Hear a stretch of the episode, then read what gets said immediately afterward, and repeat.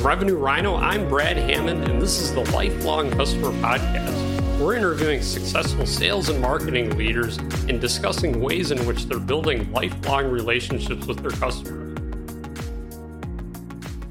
Welcome to the Lifelong Customer Podcast. I'm your host, Brad Hammond, and today I have Chris Shuptrine from Kevel. He's the VP of Marketing there. And Chris, it's really nice to have you on. Yeah, yeah, excited. Really excited. So, can you tell me a bit about yourself and about Kevel? Yeah. So, I'm currently the VP of Marketing at Kevel, and we're a SaaS platform for publishers who are looking to drive new ad revenue, generally through innovative ad units like native ads or sponsored listings. Right now, Kevel is almost 100 employees, and we raised a Series A last summer. And I've been the VP of marketing here for five years now, a little over five years. Uh, started with no team, but now uh, now the marketing team is four people. And in in regards to myself, I've been in marketing for over a decade. Before that, I was doing customer success for a couple of years. And back in college, I studied English, was hoping to be the, the next best American author, you know, and then found a job right after college, 2008 had to find something right? Uh, working in a ad tech company during search engine marketing. And ultimately I, I, stayed in that space ad tech enterprise marketing for yeah since since then. And i i really have enjoyed it the the challenges and opportunities that go along with enterprise marketing as compared to consumer based software or CPGs. Um, you know, anything that uh, is a different definitely has a different strategy than than what we do. Totally. So tell me about what marketing looks like at Kevel. What are you guys up to? Yeah, marketing at Kevel covers a lot of functions. So we oversee messaging, positioning, go to market strategy, driving inbound leads, managing the website, identifying outbound opportunities, crafting pitch decks, doing all the content, managing advertising shows, and so on. So we really uh, we do essentially all like the quintessential um, uh, marketing projects that you can think of. And uh, we are a very collaborative group with our sales team because being in enterprise software, our sales process is heavily sales driven.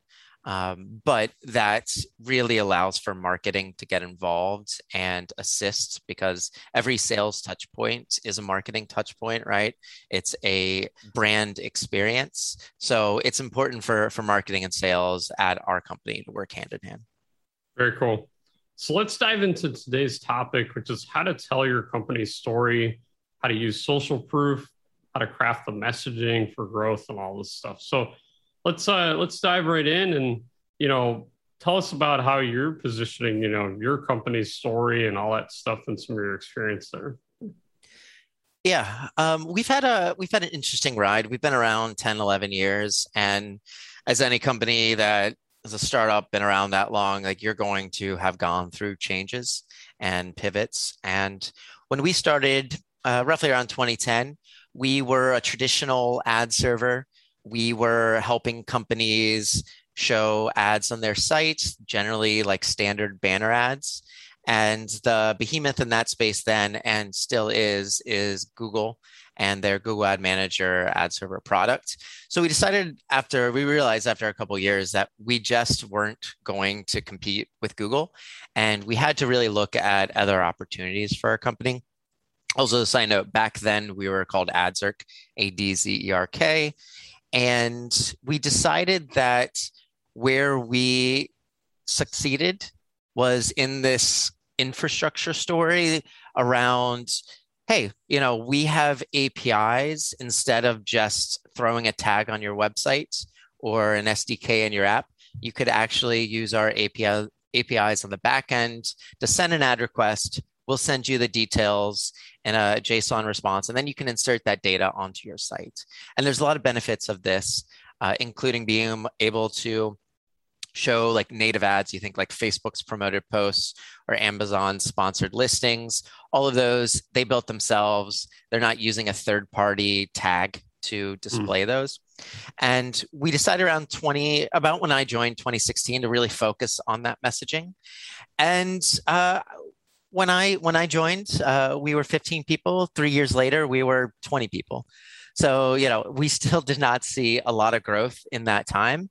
And a big part of that is even if you have a good product and you have a good a message we're leading with like oh you know, build native ads right uh, do what facebook did um, if it's not aligned perfectly with what the market is looking for it's not going to succeed and what we ended up doing is focusing less on the ad unit itself. Hey, build native ads and really trying to tell the infrastructure story. And this was mm-hmm. helped a lot by like Twilio and Stripe and all of these API companies that help you build complex platforms, sort of writing the coattails of that trend and switching from, hey, build native ads to, you know, we are an ad serving infrastructure, build the exact ad platform you want, regardless of ad units.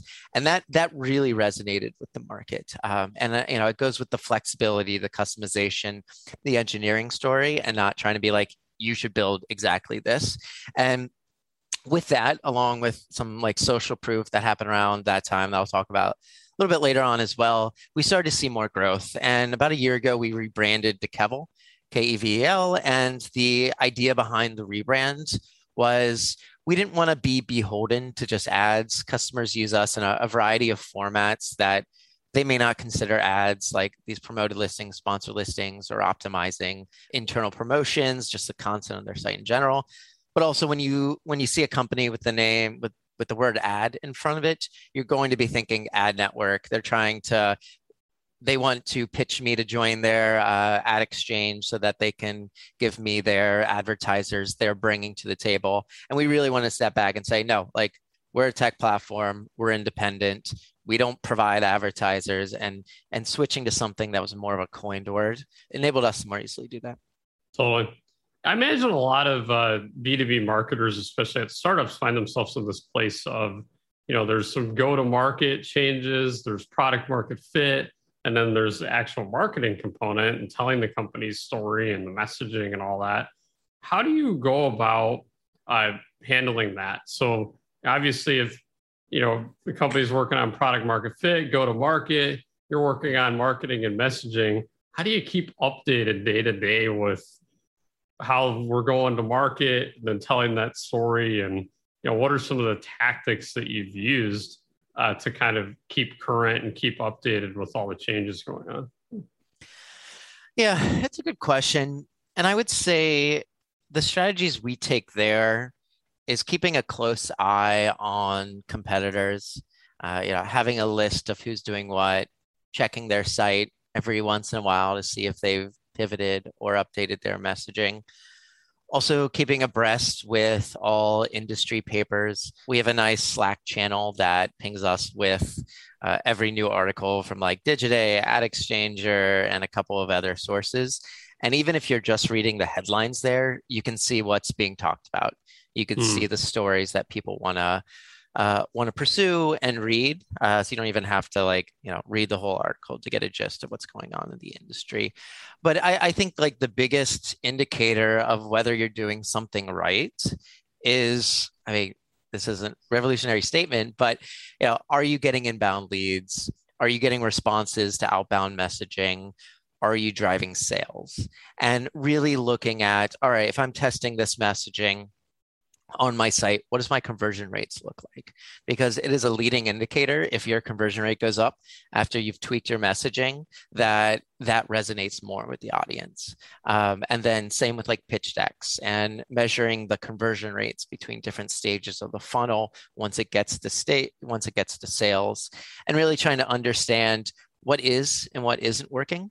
Um, and I and I think it's that feedback loop that um, pushes you to uh, be aware of any if there needs to be like a change or a pivot.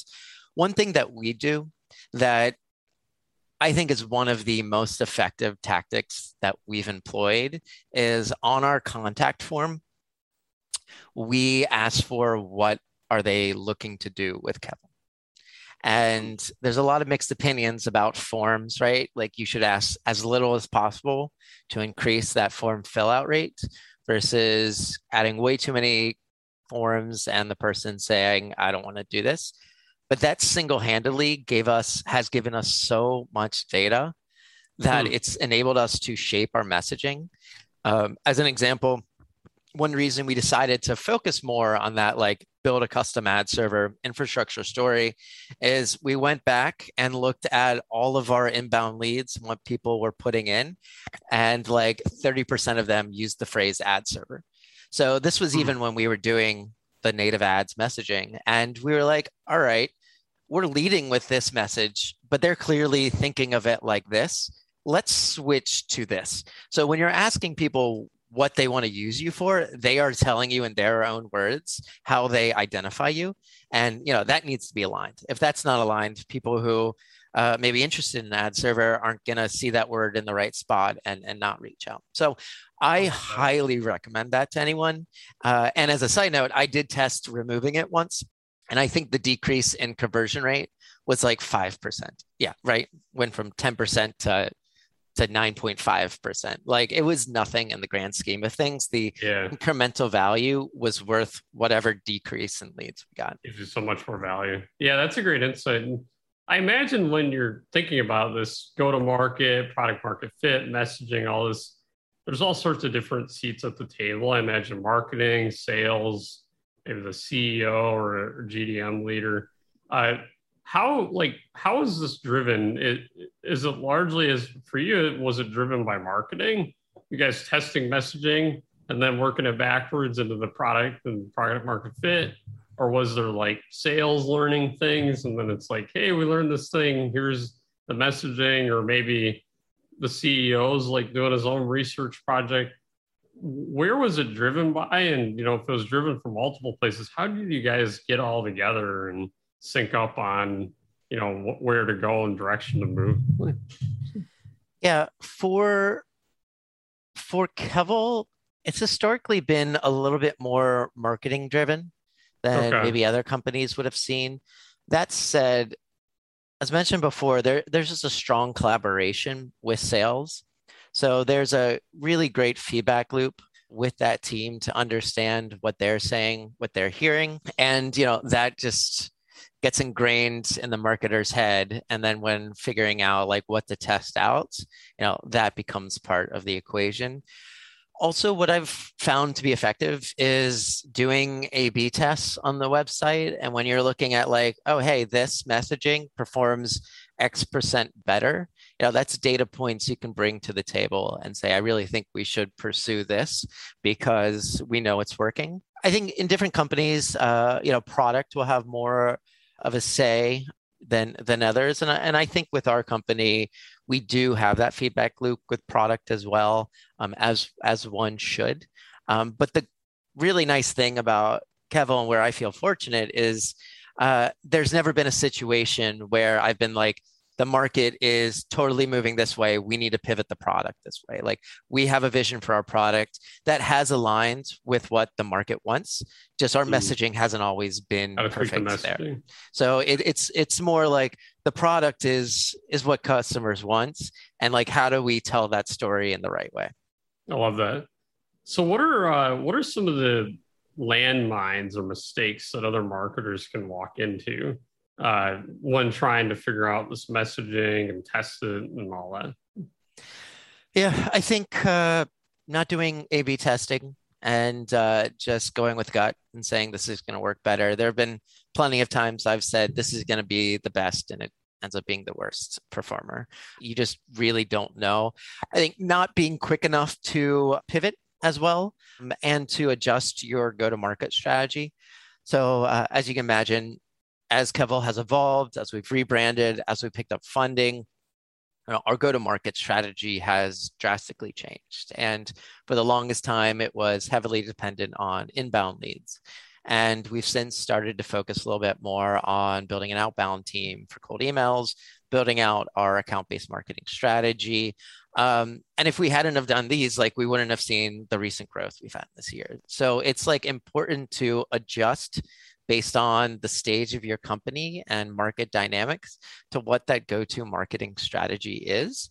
And that should change. We, I mean, as an example, as a marketing team, we have different quarterly goals. And we're like, this quarter, I want to focus on site traffic. This quarter, I want to focus more on social proof, et cetera. And like being able to identify what those micro goals are and adjusting your strategy allows you to capture the fact that you know stories evolve companies evolve and you can't stick to just the same tactic and execution every every year. Totally. So as your messaging evolves does the target you know user persona evolve too? Has has that changed or has that largely stayed the same for you guys? Yeah. So it's it's an interesting conundrum right? It's like if you've got the right messaging you know should that change? Should your target audience change? And if it does is that like a pivot in the market? Is that a pivot in the product? And i would say for us we really honed in on the target market early. We knew that we are serving two different buckets. One is the technical product or engineering side looking to build their own product, use APIs, they're aware of Twilio, Stripe, et cetera. And the other is the business side that knows they should monetize, or they see Facebook and Amazon driving this crazy ad revenue, and they're like, we should do that. So we've always known those are our two markets. And I, for the last five years, those continue to be our core markets. And, you know, whether we're fortunate in that or you're like, Chris, you need to adjust it right now because you've been doing it too long, you're clearly wrong, you know, who knows? But um, I think it's important that if you build something people like, if you have product market fit, that shouldn't change too much, right? Like you should go out there, you should keep telling the same story. If you really believe it and you know there's value there, if you are switching up your messaging like substantially or your target market substantially, uh, I, I, think it's a sign that like you're not like you don't have product market fit right now. And mm. and I mm. think we have had that through the last few years, and it's been a lot of just tweaking the messaging to make it more clear what we're doing, what we're doing, the value add versus necessarily like, oh, our target audience is not who we thought it was. Um, that makes sense. That's more on product market fit versus messaging. Yeah. So, okay. Well, uh, what final advice do you have as we're wrapping up here for other marketers out there that are looking to, you know, tweak their messaging, tell their company's story, all this kind of stuff? Yeah, I think I'll reiterate uh, an earlier comment. Um, so every every company is different, uh, and it's not just your products. It's not just your target market. You know, it's your team. No other company has ever had a marketer like you on the team, a CEO like you have. You know, every every company is going to be comprised of different people with different skill sets. Uh, nobody's had the timing in the market like you have. You know, there are so many different permutations that are unique to you. This means like never take blanket advice from somebody like me because I'm in my own specific stage of a specific company with my own specific skill sets. Um, you really have to look at, you know, everything that's unique to you and your company and your product, and then customize your positioning, your go to market strategy based on all those factors. Like, don't tell yourself, oh, you know, I'm a one person marketing team, but we're going to have a crazy, we're going to produce a lot of crazy, amazing content this quarter or this year. If you're not a great writer, right? Like you may be great at other things, but so you really have to uh, acknowledge weaknesses and faults and like budget, right? You can only do so much with with so much budget, and then adjust uh, based on all of those um, that data. Hold on. Well, it's been amazing to have you on. Thanks so much for joining, Chris, and uh, I appreciate the conversation today. Yeah. Thank you, Brad. I was uh, happy to join. Yeah.